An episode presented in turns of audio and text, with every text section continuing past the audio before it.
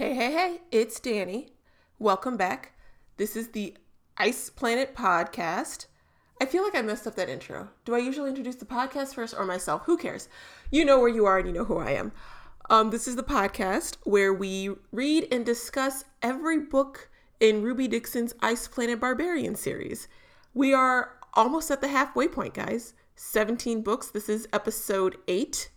Can I do math? Maybe I can't do math. Maybe don't quote me on that number. But um, episode 8 Barbarians Taming, aka the one with the earthquake. This is a big one. This marks a turn for our little tribe. We we move house. We find a whole new civilization that existed on the ice planet. It's there's a lot that's happening. I am joined on this episode by this I'm joined for this episode by Ana Coqui from Twitter. She does Love and Panels. She is a host of the Rom Book Pod podcast. Um, she also hosts the Rom Book Love um, campaign in May. So you, I'm sure you've seen seen her around. Um, she's also a librarian and a book reviewer, and she really knows her stuff. She really knows her romance tropes. So this was a lot of fun to discuss. As for news, I don't have much. I'm still easing back in, and I completely forgot to schedule any Twitter post. Sorry, guys. But um, I did want to give a shout out to Sarah and Jen over at Fated Mates. They gave the podcast a mention and like their own shout out on um, their podcast. And I think we got some listeners through that, and I'm really excited. So thank you again for the love. I'm always glad to hear that people are, you know, spreading the word, enjoying the podcast, talking about the series. That was the whole point of this. The mention was also Ice Planet Barbarians was sort of also mentioned in conjunction with Grace Goodwin's Interstellar Bride series, which now I feel begs the question who's going to start that podcast? It can't be me. I am not as big a super fan of the Interstellar Bride series as I am the Ice Planet Barbarian series, but if anyone ever starts that, you will have my full support. I will listen to every single episode. You might even get me to read all the books, TBH. Um, I am getting very off track like I said, not much up front this episode. I don't have to ramble at you much. I always like to share, you know, where you can contact and where you can follow the pod. As always, keep up with some of my shenanigans on Twitter at Ice Planet Pod. Um, if you have a question, comment, theory, concern, you want to yell at me about anything, really, you can do so at contact at iceplanetpod.com. Um, iceplanetpod.com is also the website. If you would like to listen to podcast episodes there, if you would like to refer, send links to friends who maybe don't do podcast catchers or things like that, you can find all the episodes listed up there. Um, I think that's it for this one. I'm still sort of getting back in the groove after that, like, really honestly minor week off. But, you know, I'm a, I'm a drama queen, so I'm to be extra about everything. Um, I think that's it. So we're to ease into the episode. I had a lot of fun with this one. These like this like I said this turn, this shift in the series where things start really getting intense. We find new aliens, we move, we there's a lot happening. So I'm really excited for the for the rest of the series. Um, listen in, and as always, I will be here when you get back. Enjoy!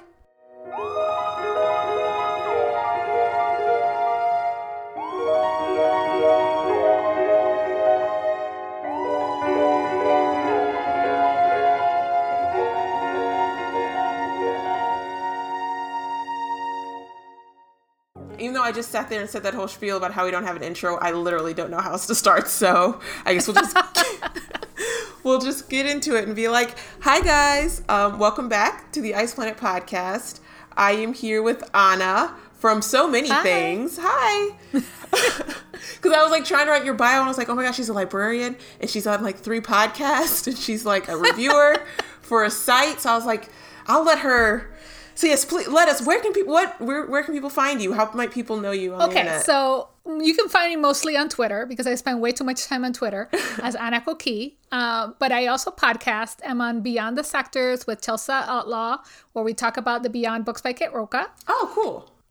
And then I'm also one of the co-hosts for Rom Book Pod, mm-hmm. uh, which was inspired by Rom Book Love, which I run each May. Uh, but it's a group of four different uh, sets of hosts. We each tackle the same topic and have our inclusive romance related to uh, the theme we picked. Um, and then yeah, and then I also review for Love and Panels, um, which is a inclusive review site run by Suzanne. Uh, so find us on the web there, loveandpanels.com.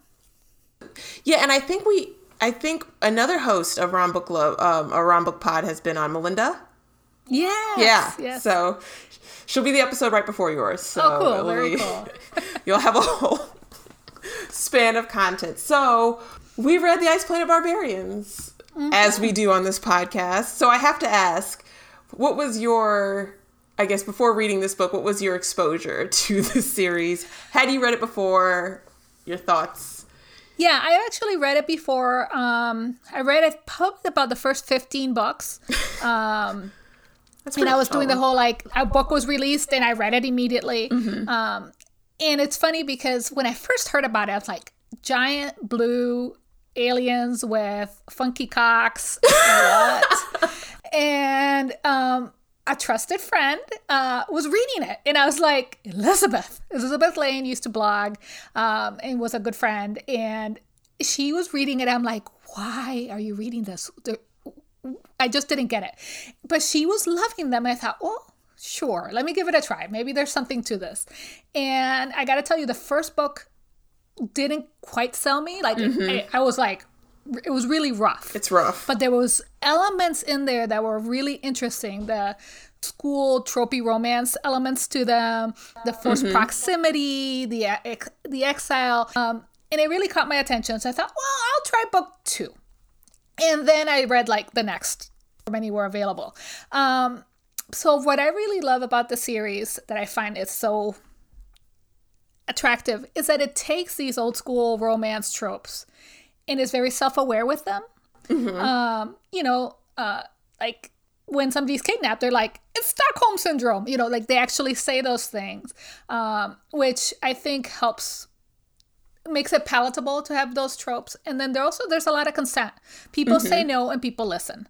Um, and so yeah, it's it, so I was one of those people who's like, "Are you kidding me?" And then I mean, I, I giggled through the whole like the first time that they have sex with the spur, and I'm like, I cannot believe that there's like a sex toy alien kind of thing. Um, but there's so much more to those books, and that I mean, in this book in particular, I think we really get into one of the things I really love about the books, which is the community. There's so much community. Uh, built into each book. And I mean, it gets a little crazy because you're like, who's who? Who's married to what? Who resonated? How are they related? But I mean, at some point, there's like what, like 40 different characters running around living in the same uh, village. So Yeah, well, and then Yeah. they get the spin off and they're sort of connected and characters will cross over. So then it just goes beyond. I really like what you said about like the self awareness because that's what makes them fun. If they took themselves so, se- if they took themselves too seriously, they wouldn't be nearly as fun. It's fun because like Ruby Dixon knows what she's doing. She knows like, well, this is inherently ridiculous. They're giant blue aliens with like pointy bits on their penises. It's it's a little you gotta for your pleasure. exactly. You gotta kind of like talk about it. And so I think she embraces Mm-hmm. it and that makes it a lot of fun. Yeah, this book, very plot heavy, very big on the community. So this book sort of like I feel like this is the beginning of like the second everyone talks about like they read the first books and miss the 2nd Mm-hmm. half. I feel like this is the book that marks the end of the first half. Like if these were seasons, this would be the end of season one. Yeah, absolutely. Yeah, and we'll get to it. So I guess I probably said it in the intro, but this is Maddie's book, as I call it, aka Barbarians Taming. Maddie's book, aka as I call it, the one with the her- the earthquake. So it's a pretty big deal, and it sets the plot for like the next three or four books. Book. Yeah, yeah. So we've said this too. She's good about that. Like, because now you have to read the next one to be like, holy crap, they're homeless now. Where do they go? What do they do? So, a little genius, um, Ruby Dixon. So you sort of hinted at this one. What did you think about this book overall? It's, I like parts of it. Some parts of it I don't like, but yeah. Yeah, I, I think yeah, there's there's really some tough elements in this book. Like I love Maddie in the fact that she's very much an unlikable character. She's overbearing and loud and bossy and burges into people. Like she, there's no soft spots to her. um, she's bullying people around all the time, mm-hmm. and um, but then I also feel for how isolated she feels because she feels lost you know she doesn't have a role. She has circled she has always been the big sister to lila and protected her and probably smothered her. Probably. Um and now she doesn't have that role. She lila has her own partner. She doesn't feel like she fits in in this like community of women flipping out their breasts to breastfeed and being comfortable with their bodies. And but that actually gets to the part that i don't think is done as well. It will be in this book matt and she mm-hmm. has very negative feelings about her body. Um, so it's almost like no one else is attacking her for her body, but she attacks herself for her body. So she always takes it like people are going to think me a burden because I weigh more than others, so I eat more than others, or I'm not allowed to go hunt, you know, all this kind of stuff. And it's all internalized fat phobia that she carries, which can be really jarring to read um, and, and hard to read. Um, I'm kind of glad you said it because you touched on everything. She is a very unlikable character, and it's sort of what you touched on. She's, and part of it is, I think it's done on purpose. I'm very aware it's done on mm-hmm. purpose. I think I'm supposed to find her a bit hard to.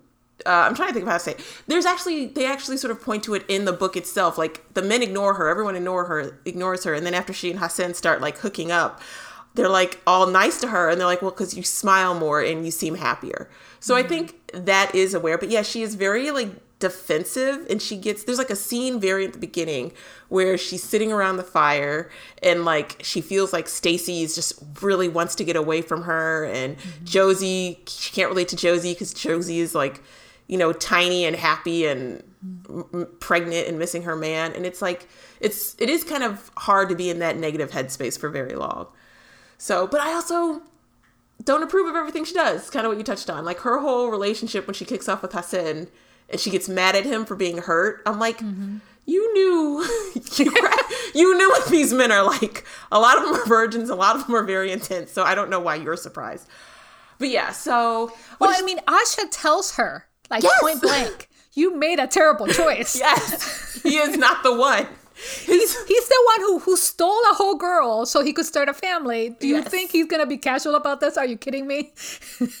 His defining character trait is lonely. He is yeah. so lonely. Yeah. So yeah, let's talk about him. I feel like she did a good job at showing his like regret. Mm-hmm. And like mm-hmm. he stole Lila because he really just wanted a family by, you know, hook or crook.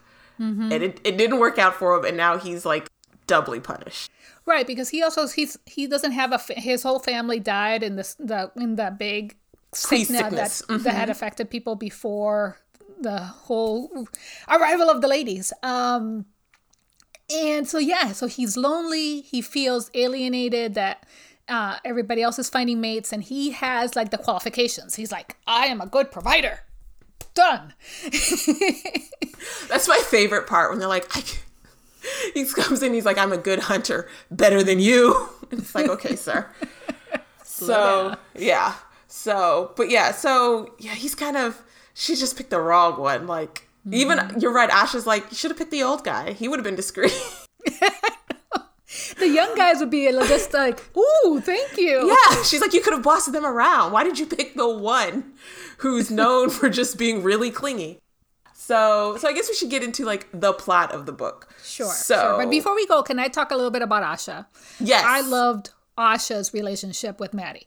Like, I think Maddie's terrible to Asha, but I think she tells her a lot of truth. Mm-hmm. And we mm-hmm. really get to know Asha because she's somebody who's also been bitter, withdrawn. So mm-hmm. you really see that she's hurting. And Maddie calls it mm-hmm. what it mm-hmm. She's depressed. Um, and so I really love that sort of like uneven, weird buddy friendship that they've been forced into because she needs someone to tell her the truth and who can stand up to her, and Asha's that person. Yeah, and I think you were right when you said depressed. Like she's clearly it's not she clearly is hurting because we see her mm-hmm. earlier in the series like hitting on a Hako, mm-hmm. like in a really bold way, and I think I'm glad it's come back around, and I'm glad we really get her story and see like it's just her yeah, trying to deal so. with her own issues. And I'm really glad that she and Farli both get their own book and like because Mm-hmm. then you really dive into like the alien differences. Yeah, and I mean, you were talking about how this is sort of the end of the first season because I think that th- th- these these are markers that Ruby Dixon is changing what she's doing. Um, I think the early books there's really a pattern of, fe- of things that happen, right? People meet, there's a complicating situation, they have lots of sex, and then they get to make babies. Yeah. Um, and then by allowing us to focus later on some of the women of the tribe, which honestly have been sidelined for most of Yeah. the first few books. It's been focused on those guys. And so I really appreciated when we started focusing on the women too of Yeah. the tribe. yeah. And then there's the, that element of like we're gonna deal with like we're gonna just really blow up the world. The the, the, the, the, the, the ideas of how things were done. And also because that first book was so much of just them getting used to things. I think it's probably her plotting too, because like the whole first series is just we're on an ice planet. These we're we're Not abducted us. from home. We've got to get yeah, we've got to get used to it. And then they're used to it and they're comfortable, and then things just get messed up. So yeah, so let's get in. Let's get into it. So in the previous book, did you read the previous book, or do you? Uh, not recently, but I did when at the time. Yes. So in the previous book, so basically Maddie and Lila were discovered in the book The six, second batch, yeah. but in book six by Haeden and Josie. So at the beginning of the last book, they go out, retrieve them from their tubes. Hassen kidnaps Lila, hides with her in a hunter cave to try and resonate to her. Doesn't work, poor thing. Um, she eventually resonates to Rokan, Rokan, um, and so he gets exiled mildly because everyone in that last book is like, well, he does feel really bad about it. And he did end up alone, so he's kind of getting punished. And Maddie, um, after her after her sister was kidnapped, didn't make the best impression on people. She apparently threw things. Like, cause the men joke about that a lot, about like how she kept throwing things at people, and she wasn't, you know, it wasn't a, her best time. So, and I think that's part of her outsider status. I think she feels resentful that people keep holding that against her. Yeah, I mean, she she actually talks about it at the beginning of this book. She knows that she did not make good impressions. She was desperate to chase her sister. She didn't understand why these guys are not letting her chase for her sister, um, and it's because she's somebody. She's the protector for Lil, uh, for Lila. She's not comfortable with these men saying, "We got it," um, and she. But then, you know, she's bored. She doesn't have the same duties the women, the other women do. She doesn't have the same interest. She's not, you know, like they're appreciative about things that she's like. She just woke up from the tube, and I think that's uh, that's also very different. A lot of the other women, they woke up together. They have that bond, and and they're, they're she's walking into a complete society where she she doesn't connect with what makes these people excited. Like they get all excited about like fruit, and she's like, "What?" Yes. Yeah, yeah. And so, and that's part of the early beginning. So Lila is has discovered the fruit cave in the last book, and so they're all going on this adventure to go get fruit. And for some, so Maddie thinks the reason they don't want her on the trip is because she's fat, even though no one it. says that or out of shape. It's just like I don't know. I'm like she could have. Vol- I don't know. But I think that's was. a that's a thing that happens in this book a lot. There's a lot of miscommunications. There's there's just a lot of like what somebody thinks somebody else is saying, and nothing gets finished, so they walk away with completely different impressions of it. Yeah. Yeah. So because she wants I mean, I don't know if she wants to. She doesn't want to be left behind. She wants to go with Lila on this trip to get the fruit. And I don't know if maybe it's because they were all mated couples and maybe that's why she didn't have It seems like anytime the women go anywhere on this planet, they need like a male escort. And so mm-hmm. maybe there was no one around to escort with. So she's left back at the cave and she's feeling like just she has no place to go. So she, I guess, decides to start hunting just out of the mm-hmm. blue. Yeah. I'm gonna walk out to It's this this world I don't know anything about. Yeah. because that's what I do. Yeah. and she's like, and you're right, she's used to being like the strong one. I'm going to take what I want. I'm bold. She looks out for her sister almost to the point that she sort of over, she doesn't let her sister thrive. Which is what I think why Lila doesn't want her along. Yeah. Lila has found her own footing and really just wants to have some alone time with her husband. And Yeah. like, I love you, sis, but space. It's, it's kind of our thing. Yeah. Yeah. So they go out. I was going to see if I could find a quote. I wanted to see that scene to see if there was anything said as to like why we don't want you here, but I don't think it ever is. It's just I don't know. It's never said. So Oh, she does imply that like it's a lot of work. But again, I think it just goes back to Maddie, you need an escort. Yeah. Because every time they describe these pe- these women walking in these hip deep snows, I'm like, so she goes out. She like she has to feel useful, so she decides she's gonna go hunt, and she's just gonna teach herself how to hunt. And that's where mm-hmm. Hassen kind of stumbles upon her. She's being tracked by a metlak apparently and doesn't know it. or is it a snowcat? I don't know. Some It's a animal. I think. Yeah. And she, he's like, Did you not see the tracks? Did you not see me here? It's another thing. Yeah, he's like, I snuck up on you. She's just not paying attention whatsoever. So I kind of we skipped over this. I really like how he he's thinking about how he didn't resonate to Lila, and he talks about how relieved he feels. Yeah. And I think that was very important to establish very early on, because otherwise you kind of wonder: is he just looking for mm-hmm. literally anyone? He spends a whole like that's his big gripe is like I gambled and lost, and even mm-hmm. and now I'm looking back at myself and saying like, why did you even want that? Yeah. So Yeah, no, I really like that because it does uh, show where where they are. yeah, so they're both like, and now he feels he feels especially cut off from the tribe as you mentioned because he doesn't have a he doesn't have a family, so he just really wants to get back in. So he's hunting alone. She's like, I'm gonna teach you how to hunt, and you. And I'm like, I guess that's, I guess he needs something to do. She needs something to do. It makes sense. It's a plot. And she, they're able to do this because the cave is so empty, because all those people went out and got the fruit caves. It's like mainly the pregnant women who are just going to stay by the fire. Um, you have one of the best lines from that whole exchange uh, quoted on the outline. so, I accept. so I love Hassen in that moment because he's trying to make sense of what is happening here. She's leaning into him and all this kind of stuff. And they've been having this whole like, uh, fuck off kind of conversation. And, and she's like, he's like, I accept. I'm yeah, he, accepting." he has He's no like, you're a loud, bossy woman? Sure. I'm here to serve. Like, yeah. Because she's like, go fuck yourself or fuck you. And he's like, okay. and, and that's what plants the idea in her head to like scratch an itch, is how she refers to it Yeah. throughout this book. So, Which he So turns around on her too. I love that. He, I, I love when the characters are like, "I will use that phrase you use because it worked on me." I love how they still like at this point still have those communication like oh so when you say fuck you mean it literally right yeah like no sir uh, I do like he's like I will make it good for you tell me how you like to be pleasured and I will do it they are these men are if nothing they are here to ensure you are having a good time Yeah, and I mean that that it's that you could look at and go, really? But but it's sort of fabulous. Like if you're gonna go whole hog with the the fantasy, you might as well have like really generous lovers who um take no for an answer. Yeah, okay. Yeah. I'll only touch you. I'll, like I'll only have sex with you when you want me to have sex with you, and when we do, girl, it's gonna be all about you. Like that's the fantasy. so yeah, so they make this weird.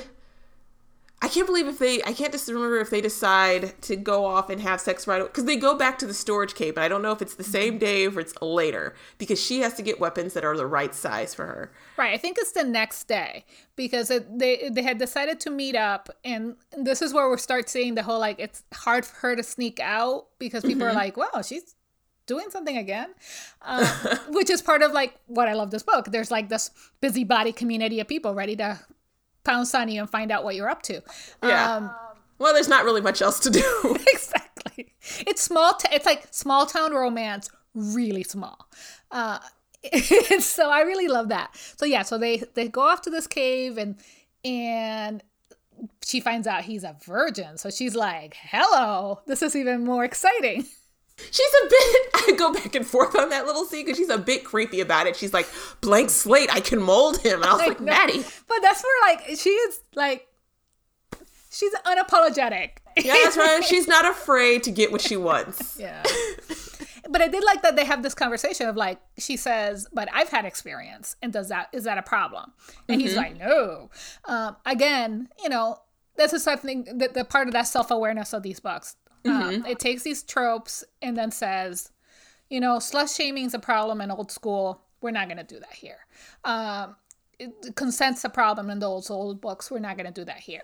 And so those moments where he's she's like super excited that he's a virgin it's a flip from so many times when it's the woman who's the virgin and the guys are like that's true i will teach you all the ways she gets to do, she she's she's being the rake um and so i love that maddie's our rake yes so so they go and like they're about to get their supplies and but they get a little hot and heavy before they can even do that and they pretty much have sex mm-hmm. in the storage cave mm-hmm. the scene where Maddie is like, I guess I don't know really what kicks it off. I'm trying to remember like what really pushes it off, but like they get hot and heavy kind of fast.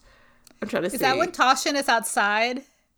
No, that's before that. This is when. So she okay. wants him to. She asks him straight off, "Are you upset that um you didn't resonate to my sister?" Yeah. And he's like, "No, right. I'm." Yeah. She's. He's like, "No, I'm relieved." I remember it now because I, I see the page. He's like, "No, I'm relieved," and she's like, "Good." And she kind of goes in and kisses him. And that's mm-hmm. where it mm-hmm. all kicks off. And they yes. this scene cracked me up because I fully expected her to like shake hands with his penis. She is down there. she's like she's like, like whoa this is great. Yeah.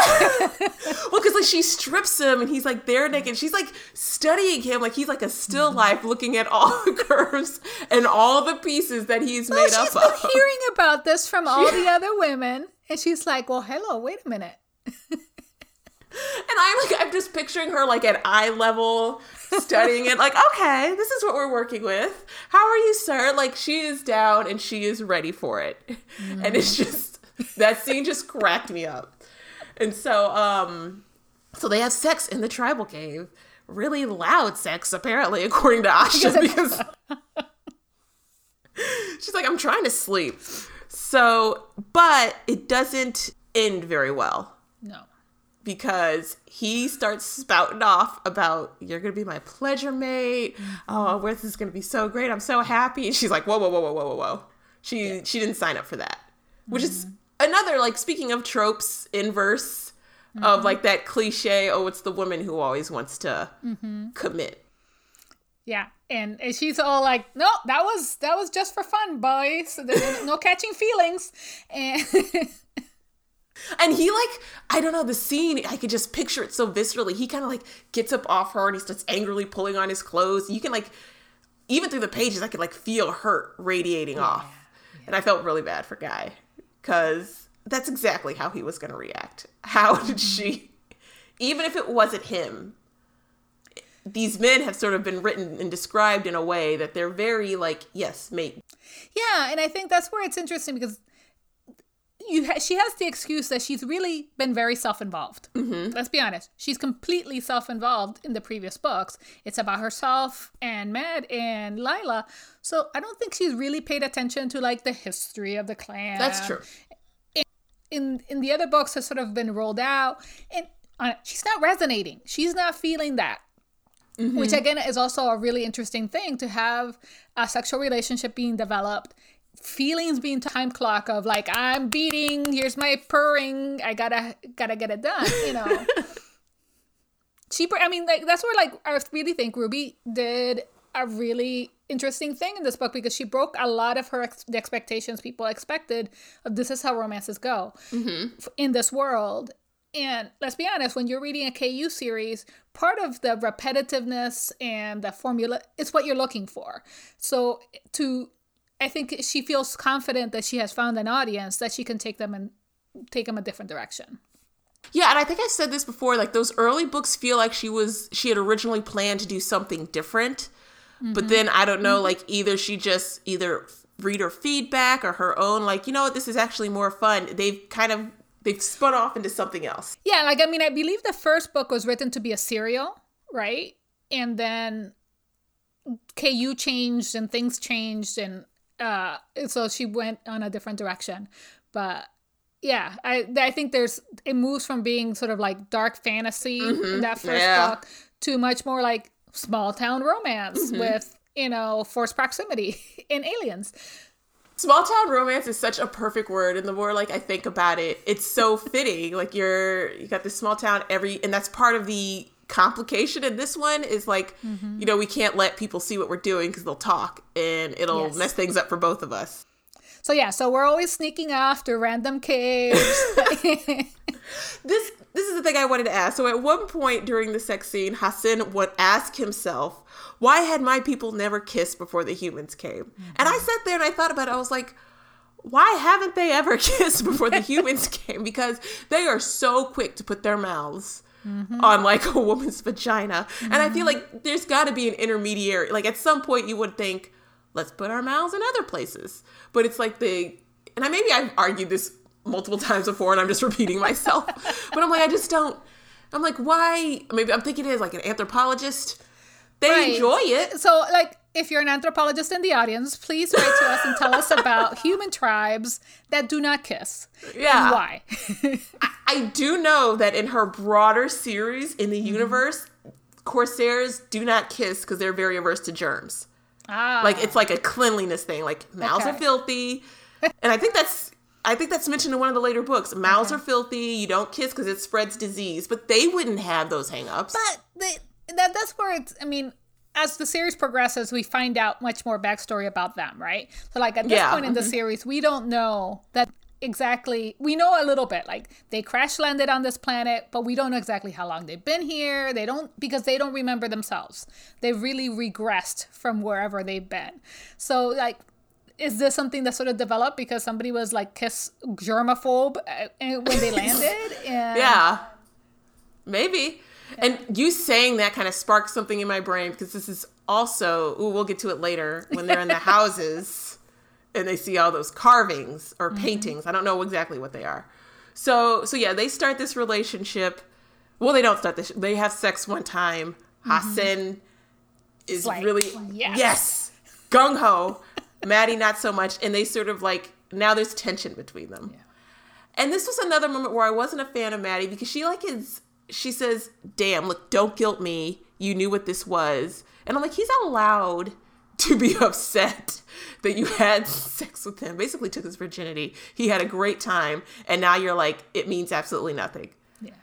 So I felt a little for Guy and was a little Maddie. She's messy. She's so messy. And I think it's because, yeah, you know, and like, there's no excuses. She's focused about her feelings, her boredom, her needs. And wait, what? You have feelings? No. Yeah. And that's it. She doesn't want to deal with those. She's like, please don't make me feel guilty. We could have just had fun. But they get over it really quick. well, and that's when it's with Tasha Taushen outside. Yes. Like, "Like, we have to be quiet. yes. It's like, yes, Because- let's have really noisy sex behind a screen. That's going to work out. Yeah. They're like, okay, we'll be friends. And he's like, okay, or buds. And it's so funny hearing him. He's like, okay, bud. And so they go out hunting. And literally the first day they're in this cave, Taushen's out. Is it implied he's like drunk or something? Somebody, or maybe that's the earlier I think the earlier. When he's watching. Yeah, Okay. he's busy. Well, he's out there. He's like burying some carcass. But I think we later discover he's basically being a busybody. He gets a sense that something weird is happening, so he's like checking everything out. Yeah, and so they're like, they've got to be quiet, and they start having like sex in the storage cave. And he's like, he starts by sniffing her hair, Yeah. which is a new one for this series. Because she's like, what the fuck was that? Um, and so then they start having like sex, and this is probably one of the more, I'm trying to think, uh, the adjective I want to use, I gotta be careful. This is one of the more like, not steamy, but this is one of the more like, you know, um, scandalous, I guess, scenes because like it's implied in every other time that everyone can always hear everyone having sex. Who, it's no big deal. Who cares? But this is the one time where they gotta, they can't be known that they're together, so they've got to be quiet about it. Right. So it, there's an element of kink in there, right? Because it's Yeah. all about Yeah, that's the um, word. They're getting off on the secretness. They're getting off on the illicitness. And there's the sense of like, you know, they're trying to smother sounds. So it's a very different Mm-hmm. dynamic than this. It is the power of the Khui who's, you know, who, you know, Yeah, and so I think someone had mentioned that like they thought the sex in this book was probably the hottest, and I was like, I can see how because it brings in some new dynamics that we haven't seen in the other books, like that whole secrecy thing. Like it's a big. It is. It gets them off because I think it. We hear later that like they just start going at it everywhere, Yeah. and the whole thing that gets them off is like, no one, no one can find out about it. It's got to be a secret. Yada yada yada. So the thrill of the forbidden. I mean, that's the whole element, right? Uh, she, Yeah. she knows no one's supposed to be hanging out with Hassen. They- You know, she knows Mm-hmm. this, but she's like, oh, he'll teach me, and well, you know, and it's something to do. yeah, yeah. I think that there's just a, an element of where she likes being transgressive and pushing the line. Yeah. and gets off on you. Sure, you you can tell me what to do. I'm not paying attention. She does a few moments wonder like should I be enjoying having sex with this dude who stole my sister? Yes. But then she's gonna be she again she's like yeah, it's gonna be hella awkward, Maddie. It's gonna be very awkward. But she doesn't dwell on it. She's like, you know what? No, we're we like we're having fun. This is great, and yeah. And I think she, there is some element, maybe not as much as it was in Lila's book, where she does, I think, start to feel better when she starts being Mm-hmm. useful. So she goes out, she learns how to hunt, she gains some skills. Well, I think just being active and moving and having a reason to wake up in the morning is going to help anybody. Uh, and it's funny. I mean, she she's sort of like somebody should check on Asha, um, but she's she has depression herself. I feel, and but it's very that anger based kind of action, or she's easily irritable. So she is looking for a purpose, and having a purpose every morning does make her feel Yeah. more like herself. Mm-hmm. Yeah, it's all about I think. It, well, not so much in this one because the Khui Mm-hmm. isn't is playing a bigger role, but it's about regaining some element of control. Because in a lot of the books, it's like the women push back against the residents because like they need to control something. They've already been abducted. They've already ended up on this ice planet. They're never getting back home, and now this worm Yes, is telling yeah. them that they've got to have babies. So, so, um, so they go, and what we know is that um, they've, there's a time limit on this enjoyment too, because when the rest of the tribe comes back, it will not be as easy for them to hook up because there'll be more eyes watching them. So that's sort of what happens. And I want to talk about that scene. So the tribe comes back, and Lila mm-hmm. comes back, and I kind of like this scene where Lila comes back and she's talking about, hey, I've been, you know, I've been hooking up with Hassen. And Lila's like, I'm gonna tell the chief to tell him to stop because he shouldn't be bothering you. There's tension there that we haven't seen in the sisters, and I think it's good because they both have to learn how to live without each other. And I think this is the scene where it kind of happens. And I think there's a sort of a role reversal there where, you know, Lila is gonna she's she's gonna be the one who's gonna take care of this. Oh, that's she's good the one with yeah. the connections who to talk to. She's the mated one. And I think she behaves in the way that um Maddie has always behaved toward her. Like, I will fix your problem. And and doesn't listen the same way that Yeah. Maddie has not listened to Lila in the past, to the fact that um, actually, he's he's not bothering me. I'm I'm good with this. How? could- Because her own anger of like, no, dude, the guy stole me. He's not somebody Yes. trustworthy. Um, yeah. so yeah, I thought it was really fascinating because it was sort of like again reinforce forcing the flip in the power dynamics between the sisters to each other, and and it- I think it also shows that the relationship wasn't so healthy before. So there's going to be problems now. I think that's a really valid point. Yeah, because the whole um, issue at the end of the last book, Maddie feels that's sort of the start where we get the hint that she feels like she sort of doesn't have a place anymore, and you sort of feel like she's going to be really untethered. She's really untethered now, and now that they're both sort of moving apart, I have nothing to add. I don't know why I'm rambling on, but like that was a really good observation. So, um, so she kind of like runs away and just starts crying out in the cold. I don't know how any of these women cry out this planet. Every time it's described, it's like I have icicles frozen to my face. Yeah, you know, I live in a not Hoth kind of environment right now. Um, and uh, going outside to cry is not a priority. I would find some nice warm storage unit, but I. Go, Okay, go lay down in your bed. Asha's probably in there. You can like both be sad together. That's right. So, uh, oh, there is a scene we did, like, it's a really minor scene where I think Asha sees Maddie sneaking back into the cave and she like smirks at her? Or is that the scene where all the men are being really nice to her? I think it's the one with the men all being nice to her. And she's sort of like, like, yeah, wiggling her eyebrows, like, yeah. Because she know, well, because Maddie is really confused, but Asha knows exactly what's going on. Right, because she's been there. She's been a pleasure mate before. She's gotten around. So she she's like, uh-huh, this is where it goes. because this is this is before the conversation with Lila. And she's sitting there and like I don't remember who Vaza offers Somebody's her some like, tea. I will bring you skins. yeah. Harrec offers her bowls. And he's like, is he flirting with me with bowls? Yeah. And like, so they're all bringing her these gifts and she doesn't get it. But Asha looks up, she's like, I know what's happening. And I think she tells her, it's mm-hmm. like, it's because you're happier now. They know, they can sense it. Well, they were sort of like, oh, you're no longer like, stay away, blue feet creatures. Yeah. Oh, I, I just love that whole thing. And I love, I think this is, no, Vaza was introduced, not introduced, but he made a big appearance in Tiffany's book. But the idea that there's just this like silver fox running around this planet still trying. Still trying to get it on. Still He's gonna make a connection. Exactly.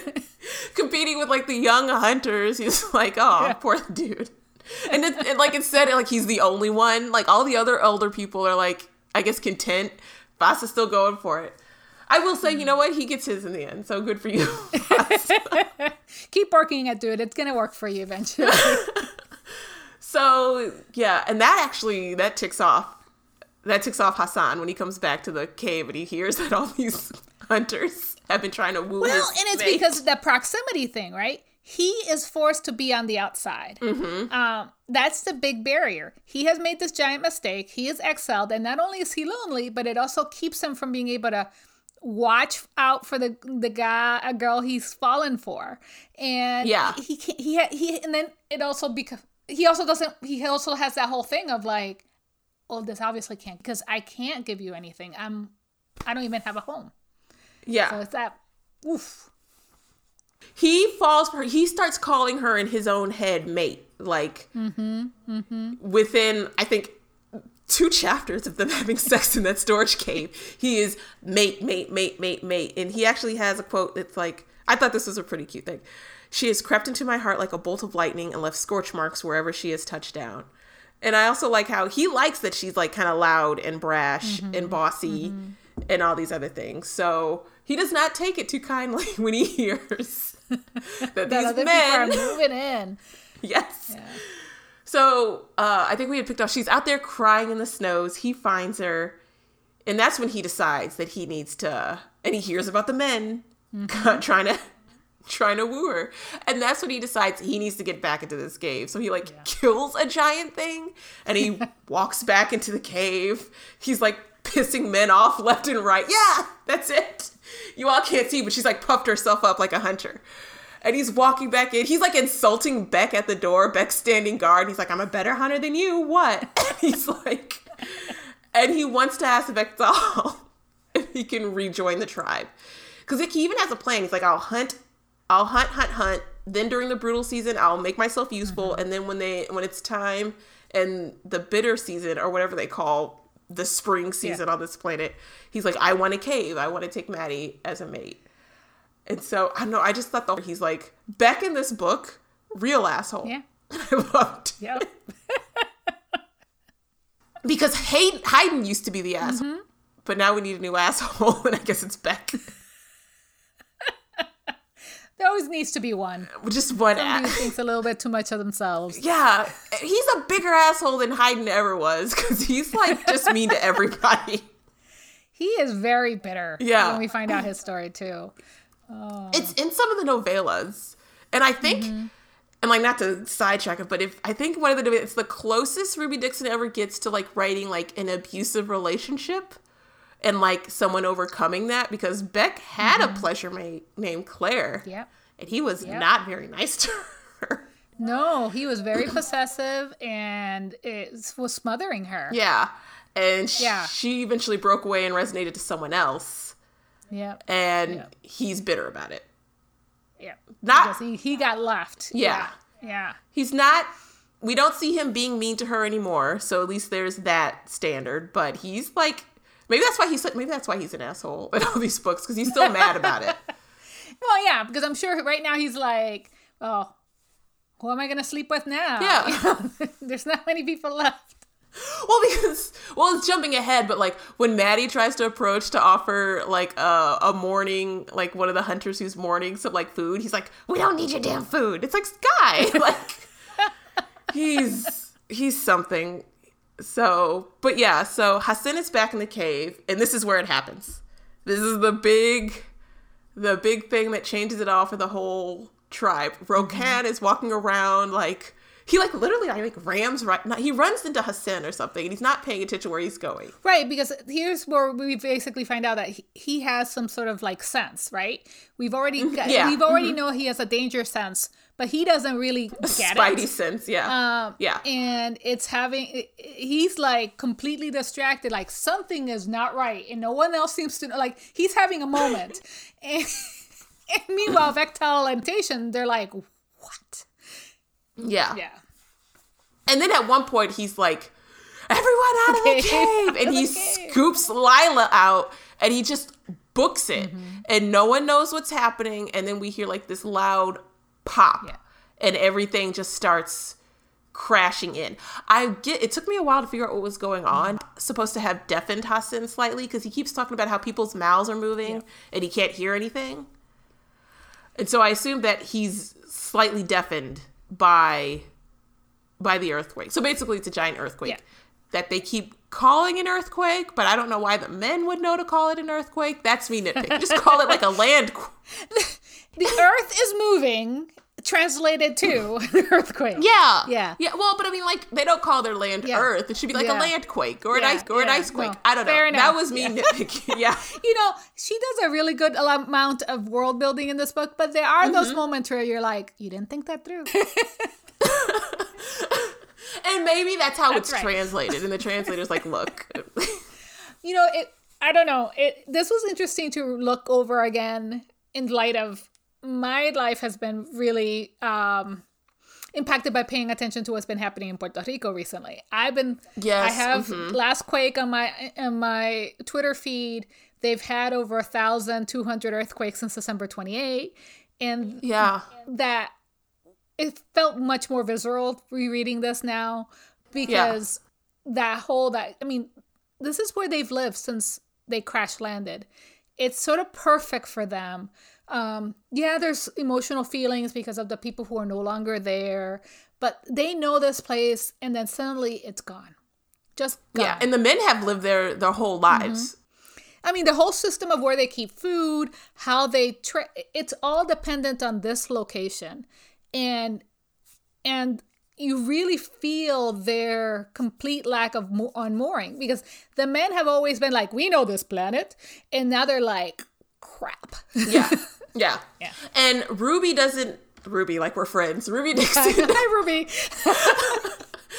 she doesn't leave she doesn't leave any hope of like salvaging anything. Like it's not like, oh well we can fix it. Their home is short. It's like a complete I don't know if from what I can tell when they describe it, like it completely collapses and caves in, and it even sounds like the ground at various places like further caves in. Mm-hmm. Yeah, so like it, it, they, they describe it some sort of like a donut hole, donut shaped place Mm-hmm. that sort of collapses in, and like stuff comes up and stuff comes down. Yes. So landscape has changed, and they're able to get some supplies out and some people out, but you really get the sense of that just the desperation, like Yes. Because let's be honest, it's cold outside, and I know there's all these little babies, and it's only Mm-hmm. gonna get colder, and this is mm-hmm. really the wrong time for anything Yeah. to be happening. Yeah, I think they say that the brutal season, which is like even worse than what they're mm-hmm. normally in, is like around the corner. And so now they are they have no supplies. They've lost I think one of the characters, Warrek, Warrek loses mm-hmm. his father, so you know someone has died. Asha is very severely injured in the cave in. Um, so she and Maddie are sort of like stuck in there because a lot of them well let's face it a lot of the women are mated so their mates grabbed them and ran out but we have the two who sort of don't have mates or aren't living with their mates, and so they sort of got left behind. Asha's injured, so so Yeah, and she and, that- Maddie. and we see a real beautiful moment because Maddie pushes Asha through the hole of the house First. because in like Hassen is there for Maddie, Mm-hmm. but he's like, oh okay, Asha, right? yeah, Um, yeah, So that that to me was a, a, a little moment where you see that she's at her best when things are at their worst. That's where she thrives, right? She doesn't. She's not somebody who's made for like nice, comfortable places. She she likes to be doing something. So she realizes we're stuck in here. She needs to come out first. That's a really good point you just made because and I feel like this is probably her turning point because mm-hmm. now everyone is really like shattered and they're broken and it seems like this is where she's like okay we've got to do something and she goes and she's like so Farli has this pet dvisti she helps him set its leg. The mm-hmm. babies are crying she helps you know change a baby she mm-hmm. helps some of the women get together and she's really in her element again when she's taking care of someone maddie needs someone to take care of i think is what we're maddie needs someone to take care of i think is Yeah. what we're not in a you know, completely there's- there's smothery people way who, who, yeah who collapse under pressure, and I think for Yeah. her, it gives her purpose, something to Yeah. do. I finally am needed, and I'll be appreciated. And I think it puts all her insecurities to the back burner because obviously people aren't going to reject me for my weight, which is her main hang up all throughout the book, um, because they need me right now. yeah I'm healthy enough to be out and doing this stuff. Yeah, and so and I don't even and I think her hangup was even more than just her weight, just like she had no one, and now she has people to care Mm-hmm, for again. So this is really actually it was a really good moment for her because like people are just panic. We have another very serious injury that takes place at this time. Pashov, right? Pashov, yes. Mm-hmm. So and that, that becomes a really interesting storyline in its own Yeah. book. I if you if you're out there and have not read it, go read it. It's one of my favorite stories. I I will say I'm a Yeah. hoe for a story.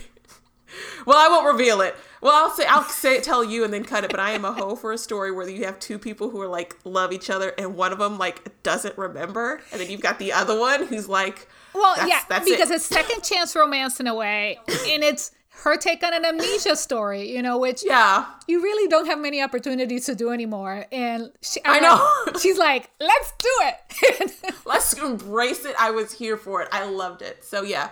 So we have Pash. So Stacy's freaking out. She's like her mate's still in there, and I think someone's a brother. I don't think Pashov is Salukh's brother. So Hassen is not related to them, but he runs in there, gets Pashov. He thinks he's dead for a while, but then he realizes, oh, he's still alive. So he brings and he drags him out. yeah, Pashov, he basically steps his- on his tail uh, because he's so buried. It, it- he he puts his Oh, foot that's on right. something soft, and it turns out it's a tail, and then he starts digging out. So it just really just shows the destruction. Yes, it's brutal. Mm-hmm. So, and when they pull him out, Pashov has suffered a very bad head injury. One of his horns is completely like crushed Shattered, and yeah. broken off. Yeah. And so they lay him out, and so Maylak, the one healer, has to sort of heal him. And that's sort of what pushes Maddie into taking control because she's like, well, we can't distract her. She's trying to save his life. So all this little minor stuff we're going to have to take care of. And that's where she really starts coming up. I was really proud of her. I was like, really, that whole scene was very like how they all kept talking about how they're all family. Hassen kept talking about like these are my people, this is my tribe, this is my home.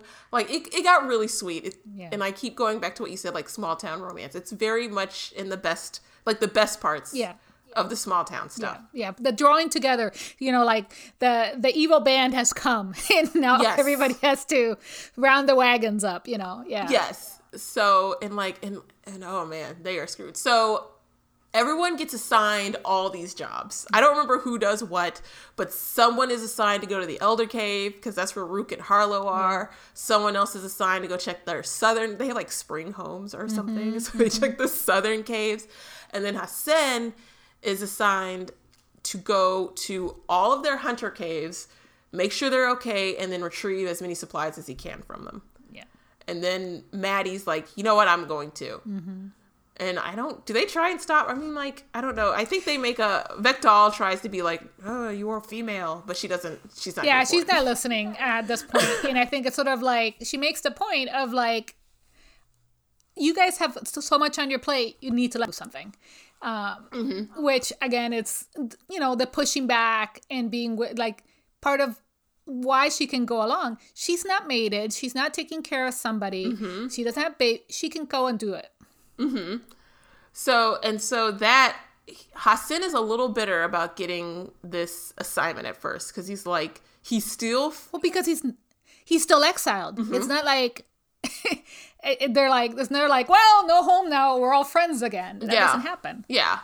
But she also kind of brings up the point like, well, dude, we're all exiled at this point. Yeah. Like Mother Nature just exiled all of us. We have no home, so we they really can't afford to like turn your help away. Mm-hmm. So, and it sounds terrible. this is another one of those instances where I'm like, how many, how long did this take? Because it always sounds like it takes a week for them to go literally anywhere. So for them to go to the furthest reaches of their hunter cave, check them all out, bring the supplies, and then have to haul them back. Whew. So it's a lot of work. Yeah, I'm figuring it's it's like a three weeks kind of work in a week and a half because Yeah. I'm sure they're in a hurry. They know people are hungry. They don't have what they need. Yeah.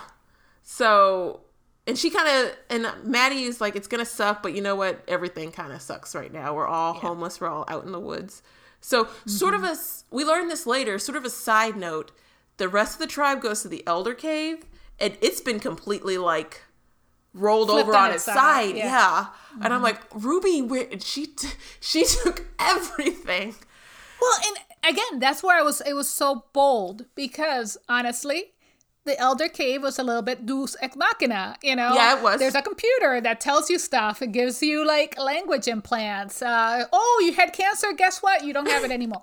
Uh, it, it it was solving all sorts of issues, and I think it was important for it not to be a safe place anymore. That's a good point. Yeah, it was because, and that's what I thought. I was like, what happens if new women come and they need that brain dump again? Like, I'm surprised. Why don't they all have French? We know Marlene is French. What if they decide they want to learn French one day?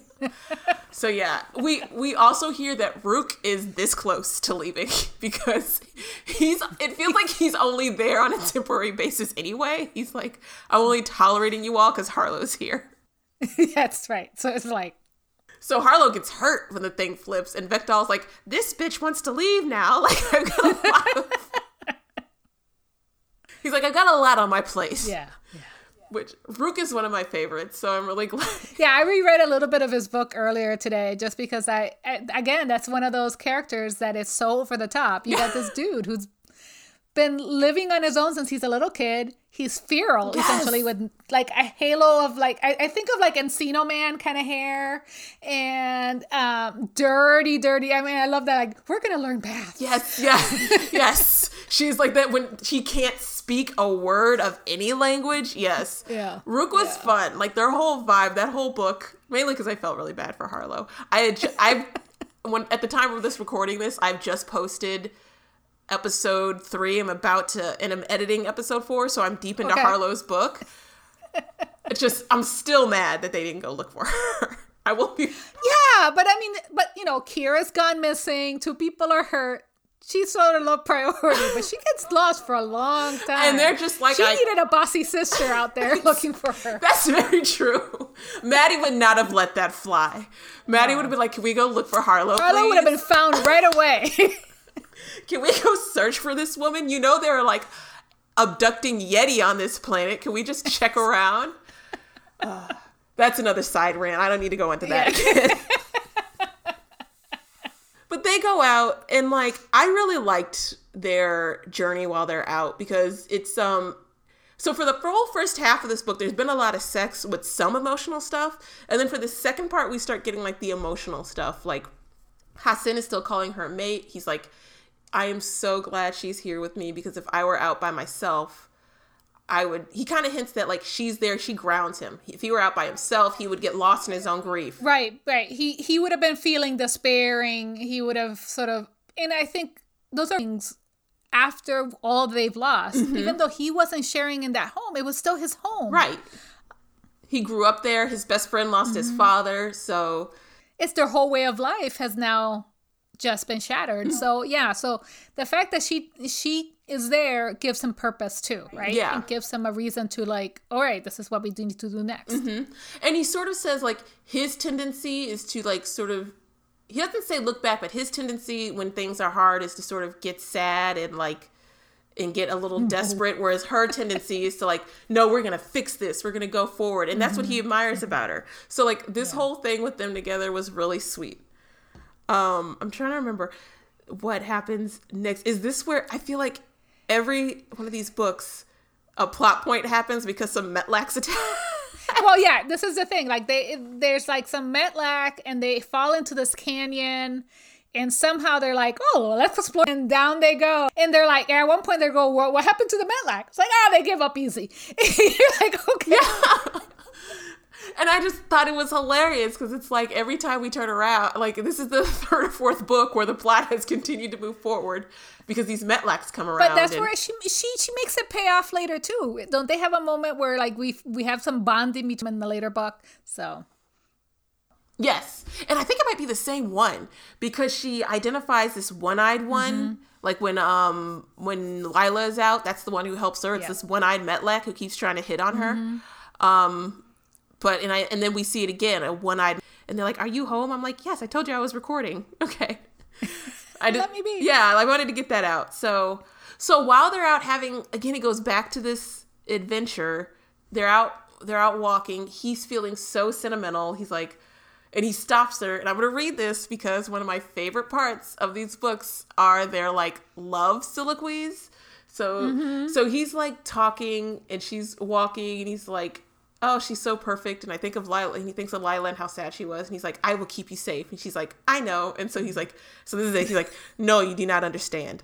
I stop and put my hands on her shoulders, turning her toward me. This feels important. It feels big that she must listen to me, mm-hmm. that I must spill to her how I feel. You are my heart, Maddie. Without you, I am nothing. You saw me as an exile and still took me to your furs. You are kind and giving. And I am here. Like, this is what I'm here for. I love this stuff. And every time, she, like every book, and it's always mm-hmm. a little different. And I've met one.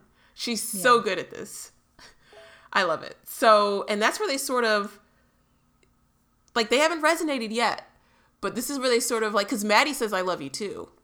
Right. So this is sort of like the switch, the moment where they're like, if they resonate now, it's not about like, oh, we've been alone on this journey together. It's because their feelings are in the same place and mm-hmm. they've talked them out. Them. Mm-hmm. That's a very good point. Mm-hmm. I like how she uses resonance in different ways in these books.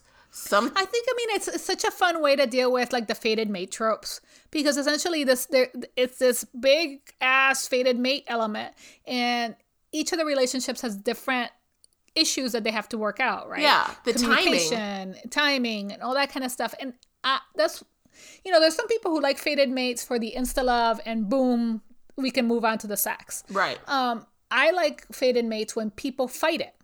Uh, when people they when it's a complication, when it's an inconvenience, when it's something that makes you feel like you're fighting against your own instincts and bodies. And yeah. you see that over and over in this series, right? Because yeah. they're like, my body's getting all aroused, but I know. Right. And it makes it so like there's like that mind body connection is severed. So people have to sort of face what what are we doing here and what does it actually mean mm-hmm.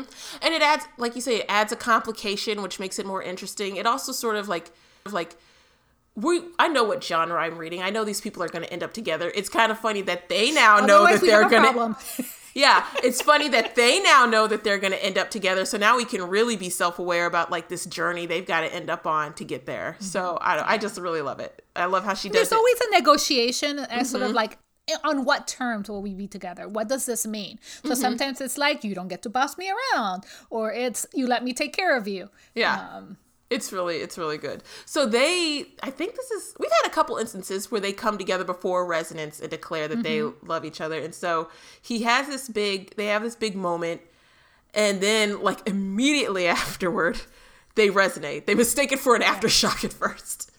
They're like, "What's going on? We're singing." yeah, and they resonate, and he is so overcome. Yeah. that he throws her Four down. Four times later, let's talk. Throws her down in the snow, and they like fulfill residence there. Like you're right, like three or four times. Well, yeah, but it actually it says it on the plot because it's just like first she's like, "Okay, I can't believe that just happened. You totally nailed me in the snow," and he's like, "I'm so sorry." And she's like, "No, that was great. That was awesome." And then there's like a line that's like, and four times later. yes, you're right. I'm kind of an impulsive girl at heart, but after four rounds in the snow, I pat my roommate on the back and tell her we need to get moving. I'm like, girl, your ass is frozen. It's so frozen. Thank God that he's hot. He's like sleeping with a water bottle, like, I guess. So. Yeah, like a small radiator. but it's just so funny. So I'm trying to see like if there's anything about this sex scene is it's a Ruby Dixon sex scene. It's very uh-huh. explicit. You get all the all the details. It starts with oral sex and then it goes Let me tell you how the people are like, "What are you reading?" I'm like, "I'm I'm reading some blue aliens." and I'm not going to tell you much more about that. There's it's blue aliens. yeah. Here's the thing about that. I'm not ashamed that I like these books, but you can't just drop them up. Like you I gotta I gotta set up some context. Exactly, because it's like you you can only say that or you're gonna be like, and then and then and people are like, okay, I'm gonna walk away slowly. Because I don't get this. Yes, yes. you're, that's where you're like, okay, you really just need to read them. Like, yes, like I can explain. It's not as weird or crazy as it sounds. Like we're all in on the like, joke yeah, and that's where like how it was sold to me was not pressure. Yeah. It wasn't like it was sort of like these are just fun. Yeah. And I and I think they're fun, they're not fluffy. They're fun. I know. I, I don't think they're safe. They're not safe for a lot of people. There's like really tough stuff that happens, and like in this one, we're talking about fat phobia.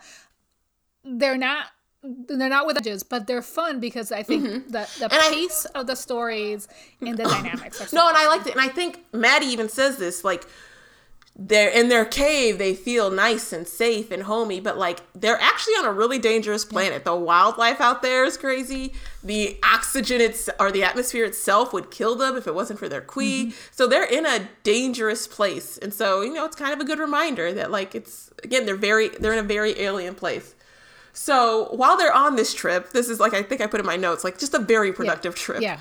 They get up from resonating and start walking and stumble upon an abandoned village that's like ready made to move in. That has running water. I know, and it's a very, but it's also very different from their uh, home environment, mm-hmm. and and that's where like I always tell people, the books take a turn and suddenly become about city planning, um, and and I don't think of that as a bad thing. I think like I was a total nerd for the city planning that's going to come. Yes. Um, where people are trying to decide who gets to live where, which houses do we build, where do we build this. They're starting to think forward of like as communities, you know, because they have this opportunity now to rebuild things to make sense for them, right? Mm-hmm. Um, and that's just hinted at in this book uh, because that's oh that's going to be in later books but i guess it's it's one of the fun unexpected things about this series that it yeah. becomes here we're in the middle of disaster survival mode and it's going to be that for some books and then they're going to move into some place and it's going to change how they do things and change the dynamics mm-hmm. Mm-hmm. i being the unsolved mystery person i loved love the hints that she left because after having read this and part of Ice Home, I'm mm-hmm. like, wow, she was setting this up early because they go in and it's basically a village that people used to live in and you can see carvings and there are these like four-armed people and it's it's they keep comparing it to Roanoke Mm-hmm. Um, I think they actually name it Croatoan or uh, what? How do you pronounce the word? Is that how you pronounce it? I can't pronounce things. Croatoan, crack. Yeah, the, the, yeah, like the what the, the word that was left behind on the tree. Yeah, yeah. yeah. And they're like, you know, that was Liz. That was all Liz. Uh, yeah. So, and I like, and like having read that, I was like, she was setting this up because not to spoil. I guess I'm spoiling it, but like we learn basically what caused the earthquake was a giant volcanic eruption Mm-hmm. And we learn about the effects of that eruption on the other side of the planet, like the people living close to it. So I'm mm-hmm. like, I'm like, the more I read it, the more I'm like, she did such a good job at building this universe up and connecting everything because like everything is for like it's it's laid out. She she can considered it. Right. There's there's a lot of interconnected lines that really reward reading again, mm-hmm. and which you would think this is sort of like a throwaway KU book. Why would it be there? But this is what it makes it stand out, right? Yeah. Because yeah. it has that those elements that just build on each other. There's there's little things that are left. You're like, oh, I want to go back to that and mm-hmm. It, just happening off panel that you know it's going to get taken care of someplace else. Mm-hmm. And you sort of hinted that with Asha, like we know Asha's dealing with something. She set that up law like books ago, mm-hmm. and um, Asha sort of has a little interaction. You touched on this too when she's being pulled out of the of the rubble and she's being mm-hmm. handed down to Hima- Hemalo, and we learn that they used to be. I think we learned in this book that they used to be mates. Yeah. And so it's a big I'm just really impressed. I'm just when I went back and I heard about the carvings and and that and like they used to be here, I was like so then I'm like, wait, so did they all come from the same crashed ship? Just in, yeah, like is it multiple crashes? Is it one crash? You know, yeah. Yeah. How, how did people divide? Was there? But because especially like we've just had uh the book with. Uh, uh, Harlow and Ro- Ro- well, Rukh, he's somebody else who was raised by somebody who was exiled, so we know that people have separated in the past. You know, Yeah, and I think this is also the book where Harlow's like, I want to go to the Elder Cave because she's been asking around and she's like, the Elder Cave keeps saying you all have been here 200 years, but that's not possible. yeah, yeah. You, you- Like it doesn't add up. Your ages don't add up. Yeah. So it, yeah. No one remembers technology and i guess they live a long time like the eldest is like what 150 hundred something. Yeah, and she's like none of you remember technology. So she's like so then she's like well if the ship is corrupted it'll be like what if we zap someone and accidentally fries their brain? So that's yeah. Again, it's only making the the fun zapping something that's not gonna be so easy. i always thought it was kind of terrifying to be perfectly honest you, you Yeah, want let's walk into like this random alien ship. Let's upload our brains. Yeah, and let, yeah and this laser wants to like 3d print something right on my brain i'm not a fan But I get it. I am. But you know what? As I said in that first episode, I appreciate that we're getting around the language barriers somehow. Yes. Because you know what? It's fun for a few books, but then you sort of want to like, let's just talk about some things. Yeah, I want to see them interact. I don't want to see them like I mm-hmm. can't right. understand. I mean, you. and that's the thing. I know that there's been other books in the past who've done this of like the barbarian interaction kind Uh-huh. of stuff and the lack of communication, but that's only fun for a little bit. right. hmm Yeah, they gotta. You can't have a romance if they can't understand each other. I can't. Can't deal with that. So they find it, and like Hassen is not too sure about it because again, he's grown up in this one place. Maddie is super excited, as I would be. Basically, this, basically, Dude, this, roofs! yes, this village has well, the roofs I think I guess have rotted away, and like a lot of Yeah. the furniture's rotted away, but they've got like stone walls, cobblestone streets, running water, toilets. Um, there's a big community longhouse, and then everybody can mm-hmm. have their own individual house. She is pumped, and like it's a it's a blessing because everyone's homeless now. She's like, this is it. Mm-hmm. But Hassen is like, it looks weird to him. He he doesn't like it, but you know, again, they don't have options. So they head back with all their supplies. They find that the rest of the tribe has like camped around the elder cave, which is on its side. Which I'm just like, oh, I guess that thing is out of out of it permanently because it sounds bad. And um, so she approaches Vektal and some others are out hunting, I think. And so Maddie approaches Georgie and she's like, "Look, I have found I have some good news that you're going to want to hear. But before I tell you, I want to start bargaining for Hassen's re I guess unexilification. I don't know what to say. Reacceptance into Yes. the tribe. Yeah. And I'm like, this is actually where I did like her because I did. She was like, listen, I have this thing that you all want to know about, and I am not above holding it above your heads to get, you know, a man back in the tribe. So, Yeah, and it's it's it's somebody who, because he's been alone. No one advocates for him, and she is all about advocating for other people. is. so she, so she's like, yes, And I think like all of her things that I guess we that I thought made her unlikable at the beginning were only unlikable because she didn't have, you know, a healthy or appropriate place to like use them. express them. When she mm-hmm. was like hating on herself and when she was like, you know, getting mad cuz she wants to have this you know, no strings attached sex with mm-hmm. Hassen who's not down for mm-hmm. that. And when she was kind of smothering Lila, but once she has a role, like all of those not flaws, but they all become attributes. right. So it's like, yeah, I thought that was really yeah good. her boldness her willingness to go try things you know we've had some pretty uh, shy retiring heroines and having someone who's like no i'm gonna go out and Mm-hmm. I, that's great and that's what they need and and she can be valued for her you know uh, tough sides rather than have her be sulking in a corner Yeah, I just love that scene where she's like, "Look, if you don't let him back in the tribe, we'll go there, and y'all can stay out here." have you fun camping exactly, because even Georgie is getting pissed at her. She's like, "Like, I, shut up! Do you see we're all homeless? We don't have the patience or the time for this." And, and she's sort of like turning it around of like yeah so why are you excelling this dude like, Yeah, she's like, "He saved Pashov. He went out there and he got all the supplies for you all." what does he need to do Yeah. Yes. So the book, so eventually she succeeds, and like Vektal's like, at one point I think he even goes like, "Can Hassen not talk? Why are you doing that?" Which made me literally LOL because I did not expect to hear that line in this book. Hassen can't speak for himself. But she, nope nope, I'm here.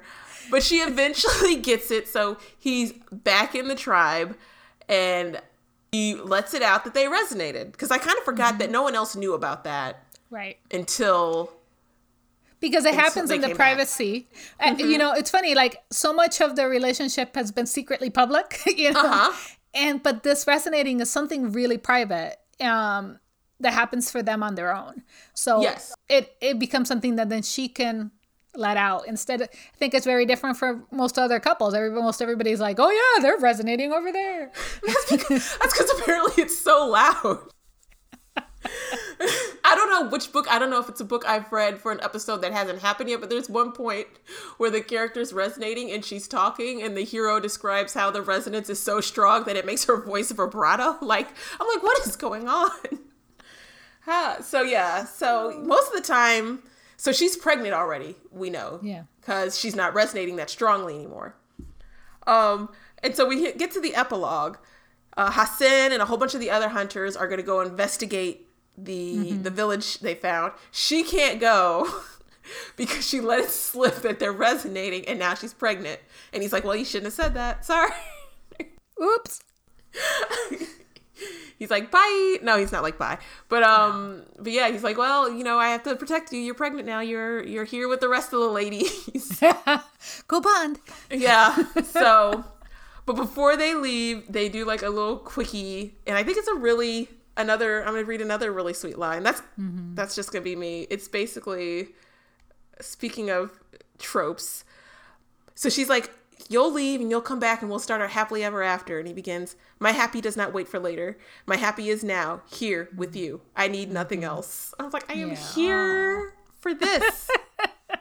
It's so sweet. It's so Right. mushy. For all the sex in this book, honestly, the things that get me most are like the mushy, romantic lines. because he's a, he's a tough nut who's on the inside this like marshmallow for like love uh, oh, they all are. yeah all the men, even that asshole. even Beck the asshole, I'm sure, is so. And I just love hearing it. There's something about like, yeah, these big burly men Mm-hmm. spouting these like sonnet worthy lines. I love it. yeah and it because it's also a break from like me jane kind of element that it, you know like they are artic- they, they get to be articulate in their love Yes. and they're not ashamed by it. And so it's so great. Um, I think I read the author's note and um I think Maddie or like or not Maddie, I think Ruby Dixon, she's like, Yeah, it really hurt me to just hurt them like this. Cause she's like, Yeah, I had to rip them all up and destroy their home, but she's like, you know, bigger, better things are happening. no i mean i remember reading this when this was the last book out and going what this really because it was shocking and Yeah. you're like i need the next book right now and it's gonna Yeah. be two months what I know. I don't know how she's able to write so quickly, but I am so happy for it because if this was mm-hmm. like a thing where you're waiting a book a year, I would die. Have you read Ilona Andrews? Sometimes that happens. I can't do it. I was like, yes, two months. Okay, December. I will put it on my calendar sometimes. I'm like, next book. Because, like, I need to know. So I love it. So I I think I gave this book like 3 or 4 stars. I can't remember. It's not one of my favorites, but because the way the plot moves, like it's it's vital. You have to read it. Right. I think it's an important book. It's not perfect. It does some really fantastic things um, for the world building of the series. Mm-hmm. Um, but there's rough edges. But yeah, Yeah. I, I for me, what I I always appreciate an author who takes a risk of like blowing up their world, and and Mm-hmm. It's scary. and it's scary. I mean, I remember thinking, wow, there's going to be people who are like not going to forgive her for this. Um, and because it also makes it, you know, where a lot of those, the other books, you sort of could enter them at pretty much any point. That's true. This is a point where it really becomes like there's a big story that's being told. There's an arc. Mhm. So yeah, Yeah. so I think it's it's a, a, a very important point in the uh, Ice Planet Barbarian series. Yes. where it's, it it this it, it uh, moves from. Uh, it, it just really takes such a, a real risk, Yeah. and I think it pays off. Yeah, now no one's comfortable because I think at one point Hassen was even like, "Is this how the women felt when they woke up and discovered that they were, you know, they were far from home?" Yeah, it's like I it's maybe a little more, but yes, so I can't remember if the next book, and Kindle will tell me if the next book is the one dealing with Pashov or if it's Asha.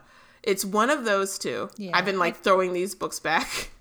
uh, oh, it's it's and that's Yeah. a book. Yeah. So you guys are in for a treat. Yes, because I, I'm not. I'll I'll talk about it when we get there. But yeah, it has a trope I love. So, so what did we? I don't want to ask what we think again because we just said it. But like, yeah, I love it. Yeah. So no, I think it's worth reading, and if people haven't read it, um, I think look at it for its construction and what it's doing in the series, and how it inverts a lot of tropes within the story. So And that's not something. And that's why I'm glad I'm doing this because discussing it brings up things. That's not something I would have. I guess maybe I would have been subconsciously aware of it, but like of how she does flip things. Mm-hmm. That's not something I would have said out loud or thought about. And I'm like really glad because that's what it is. It's like it's basically playing with these two and you know flipping your expectations over and be like Yeah. okay we're gonna have to deal with this mess now so and that's what makes them so entertaining so yes i'm trying to think if there's any other let me check my highlights see if there were any other fun moments. Oh wrong book. I had already jumped ahead to past shows listen i'll be at work and i'll have these like on my phone. And sometimes i'll be on the bus and i'm like i really hope people aren't reading over my shoulder because Well, I was my, I was shopping with my husband this morning, and he's like, "So, what are you recording today?" I'm like, "Um, a podcast that I'm a guest at." because he, I mean, he knows I've done I do the Beyond Yeah. books and all that kind of stuff. But I again, how much do I explain? here? yes you can't just drop it on people and be like and let them go you gotta be like wait wait i know yeah do you really Um, care? Because I will tell you. because there's a lot and you may not be ready for it um, Okay. i think that's it i just oh i have the highlight i don't know if we ever read asha No, I and think then I think it's really a turning point in terms of focusing on the women and Mm-hmm. focusing on women with really harsh backs uh, inter- interactions. You Mm-hmm. know, Farli's gonna get her own story too, and she's not easy like you would think she is because she's such a child in these books. that's what threw me off i was like what's the timing because they still call her like a, a little sister or a kid in this book but her book maybe it maybe it I think her book is like good for four years later. okay yeah okay Yeah. And that's Because- another thing, the time in these books. I don't dwell on it, but like, so I don't know how long, how far we are. It must be at in the least two or timeline. three years. I'm sure, Yeah. and, you know, and that's where like I would love to have a peek uh, of Ruby's master or like her um, Bible. timeline of like, you know, there's a lot of books and some of them are happening at the same time. But I'm sure somebody out there has been keeping track of like a week later, two weeks. Oh, I'm. later. Sh- Uh, so, so if you're out there and you have done a master timeline, I believe Danny would love to hear about it. I would definitely, and I'm actually surprised that I am not the one who has started that, because that's a nitpicky thing, like just a giant Google sheet. so, but I think we're like three or four years out from when they Yeah. crashed. So, so yeah, uh, I think that is it. Um, Yeah. Let us let us know again about where people can find you and find the projects you work on and the things you're doing. Well, again, thank you for having me, and I hope everybody enjoys listening to us uh, walk out, talk away about uh, this book and this climax. Uh, but you can find me on Twitter as Ana Coqui, A N A C O Q U I.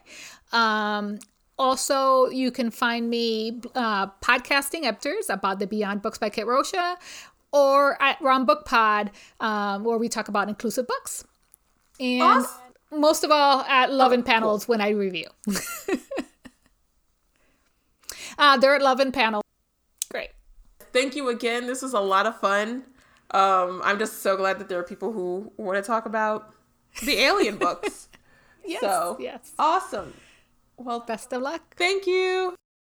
Oh my gosh, that was a lot of fun. I really through this episode really gained an appreciation for Hassen and his his struggle, his mild exile. Everyone felt so bad for the guy. He just he's just so lonely, so lonely. Um, I'm also really excited for Beck's book. Um, I mean, he is an asshole. That's my thing, apparently. He pulls the ultimate asshole move in his book, and I cannot wait to discuss it. It's going to be a lot of fun. But first, before that, our next book is Barbarian's Heart, aka the Amnesia book, so it should be Barbarian's Head, but you know what? That's not as poetic. Um, I will be joined for that discussion by Aaron from Heaving Bosoms. I am so psyched. It was such fun to record that episode. So there are a lot of butt jokes, a lot of just laughing in general. So be sure to join me next week. Um, and that's all I've got for you. GarageBand and I are not on friendly terms this evening. Um, I, I had this episode set and ready to go. It was I was I worked ahead of time. I was so proud of me. And then I came to post it and I listened to it before putting it up and none of my changes were saved. Like nothing. None of the work I did made it to the final exported audio for some mysterious reason. So I had to go back and do everything over again. So the lesson I learned was don't work ahead because it's futile. It's futile anyway. There's no point. I'm going to stop. I'm going to stop rambling. I will talk to you all next week. Bye.